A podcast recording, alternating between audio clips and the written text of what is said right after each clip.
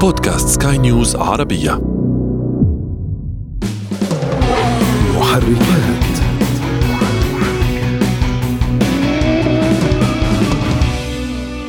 تتابعون معي. الخطأ بالآلات المصنعة أو الأيدي العاملة أو بالرخص باستخدام بعض المواد تنتج لهون بخطأ بالتصنيع. الضمان ما بيجي من الوكيل. الوكيل يعني وسيط بين الشركة المصنع والمستهلك. أي مركبة مهما كانت عظيمة فهي معرضة للأعطال المصنعية، فكيف نتعامل معها وكيف نتوقعها؟ ابقوا معنا. أهلا بكم أنا أشرف فارس وأصحابكم في حلقة جديدة من برنامج محركات حيث نهتم بتقوية ثقافة المركبات لديكم. موضوعنا اليوم عن الأعطال المصنعية أو العيوب المصنعية.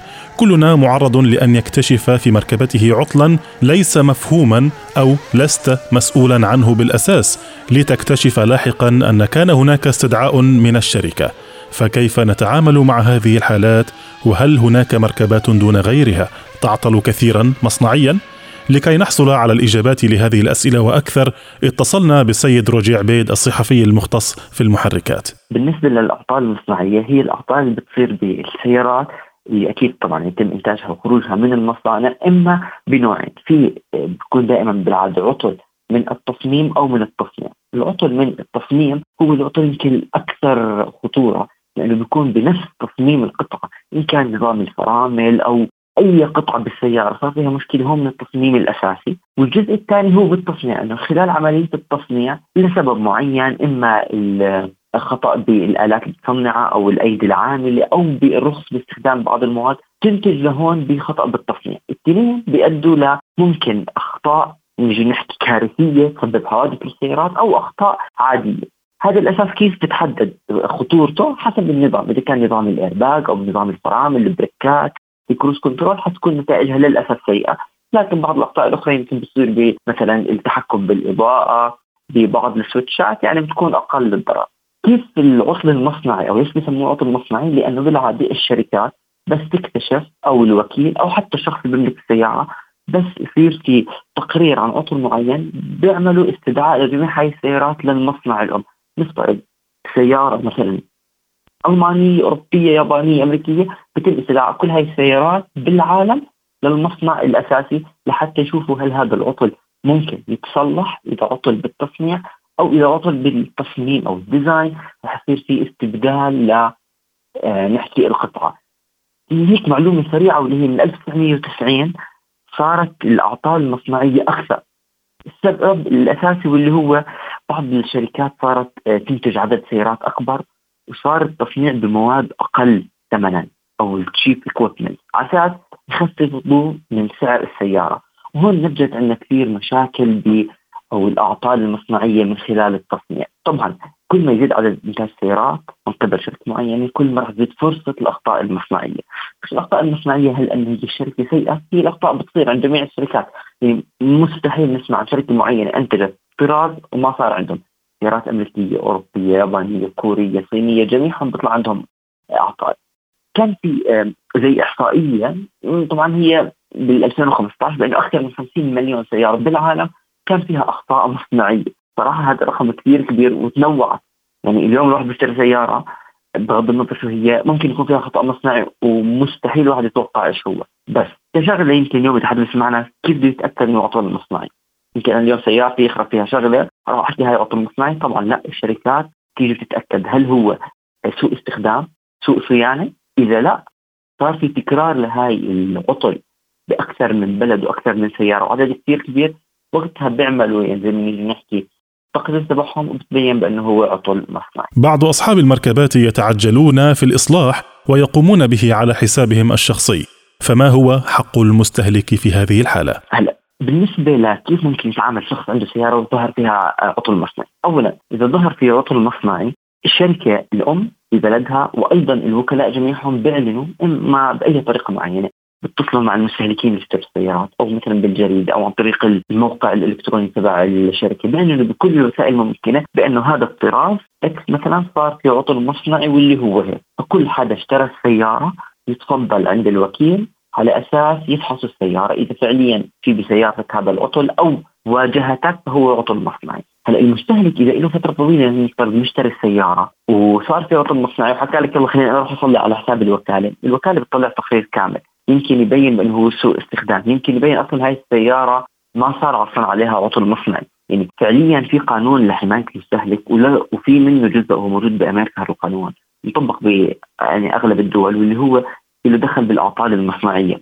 يعني في مدة محددة من الفترة اللي بيستدعوا فيها السيارات لازم كل شخص يواجهه المشكلة يروح عند الوكيل.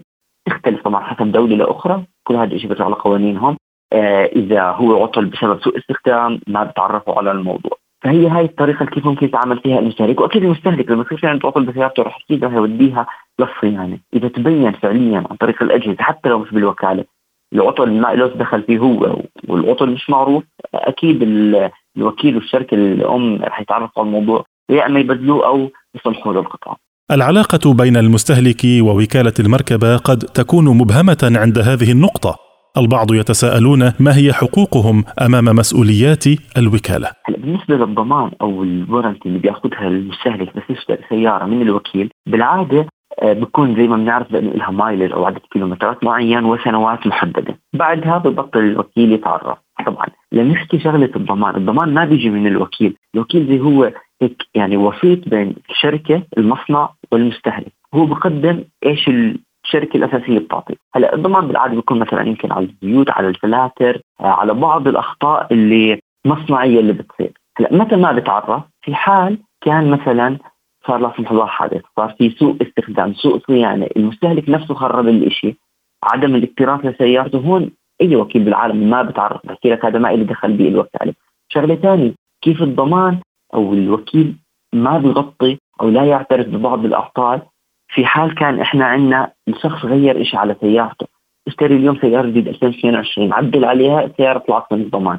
إنه بيجي لك أنا ما بتكفل أو ما بعترف بأي شيء أنت معدله على السيارة لكن بالنسبة لسوق مصنعي بأول سنه سنتين أكيد رح يتعرف عليها الوكيل وبنرجع حسب إيش الاتفاقية بين الوكيل والمستهلك. اذا فاصل قصير مستمعينا الكرام بعده نعود لاستكمال ما تبقى من حلقة محركات.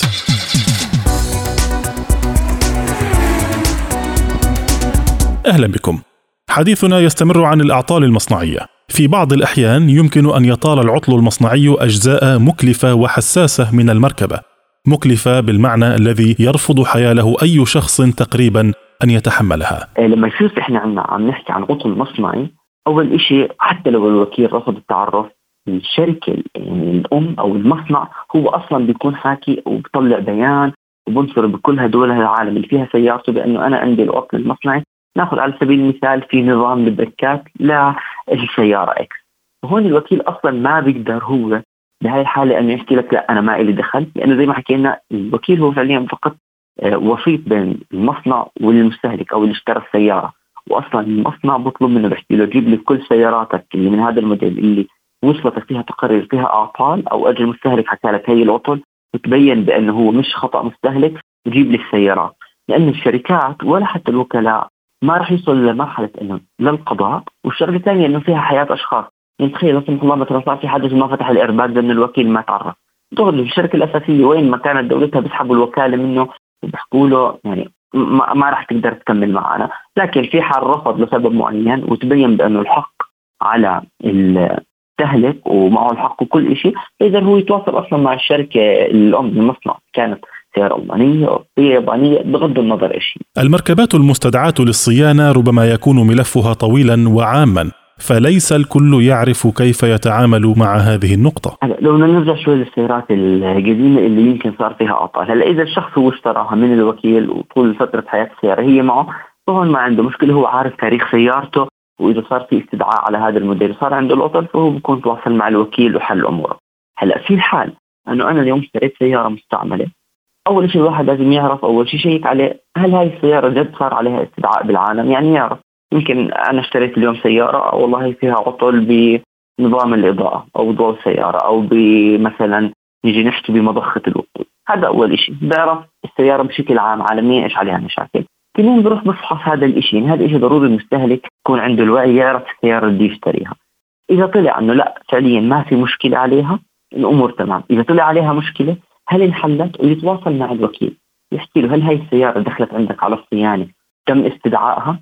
إذا حكى له تم استدعائها وانحلت المشكلة استبدلت القطعه السيارة تبدلت كل شيء فيها تم إصلاحه أمور تمام. إذا لا ما بيقدر المستهلك يحكي أنا ما راح أشتري هاي السيارة أو يتناقش مع الشخص اللي بده يشتري منه. لسبب لأنه الأعطال المصنعية إذا صار لها فترة طويلة ممكن يكون سوء الاستهلاك سوء الاستخدام أثر لمشاكل أخرى. فهي هي النقطة الأساسية. فكل شخص لازم يعرف سيارته في عليها اعطال يتواصل مع الوكيل بعدين يروح يشتري ربما لنا في التاريخ عبرة فبعض طرازات المركبات خرجت بأعطال مصنعية لا ينساها تاريخ المركبات. هلا بالنسبة للأعطال المعروفة هي أشهرها بالعالم. هي فعليا من أشهر الشغلات هي نظام المكابح وأيضا نظام الإيرباج. هم شغلتين خطيرين بس هم أكثر شغلات اللي بتصير بالعالم يعني. يعني في واحدة من السنوات كانت السيارات الأمريكية عندها مشكلة بنظام ال cruise control كمان وكان سيارة ال Navigator هي أكثر السيارات اللي صار فيها المشاكل. صار بفورد بس كانت بال Navigator بالتحديد مشاكل كثير كبيرة. صعب الواحد يجي نحكي يتوقع شو العطل. الأعطال المعروفة غير الأعطال بسبب المستهلك هي حتكون بنظام المكابح ونظام إحنا عندنا الايرباج هلأ مجربة للأسف تجربتها ممكن تصير بحادث يعني.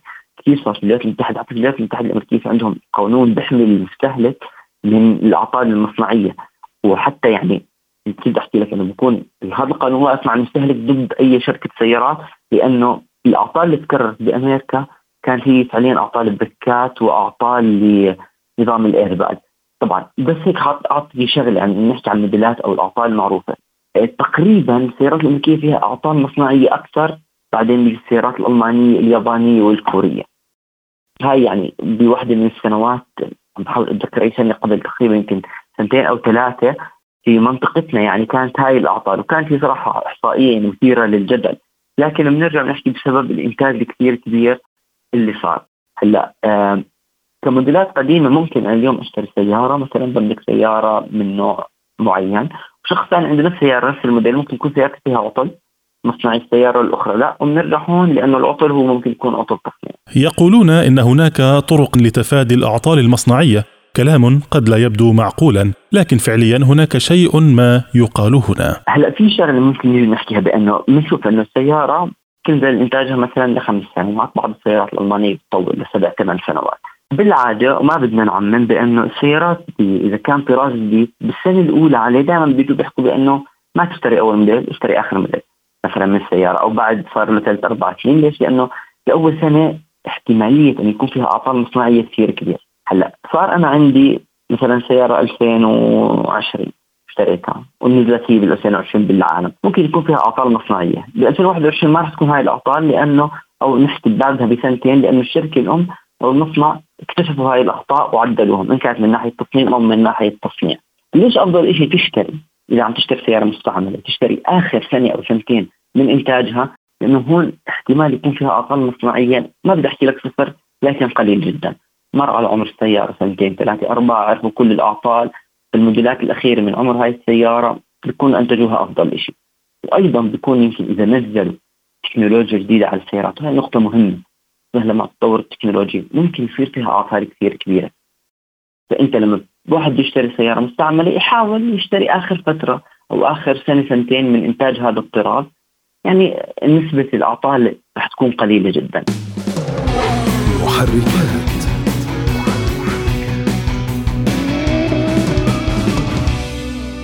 إذا بهذا مستمعينا وصلنا إلى ختام هذه الحلقة. نتمنى أن تكون الصورة اتضحت للمهتمين بالموضوع. طبعا إذا كانت لديكم أي معلومات أو مواضيع تحبون تسليط الضوء عليها اكتبوا عنها في التعليقات أسفل هذا البودكاست عبر منصة جوجل أو أبل. نشكر ضيفنا لهذه الحلقة السيد روجي عبيد الصحفي المختص في المحركات. نلقاكم في حلقة أخرى من برنامج محركات حيث نسعى دائما لتقوية ثقافة المركبات لديكم. صحبتكم في هذه الحلقة إعدادا وتقديما محدثكم أنا أشرف فارس. دمتم دائما وأبدا. في أمان الله. مع السلامة. محركات.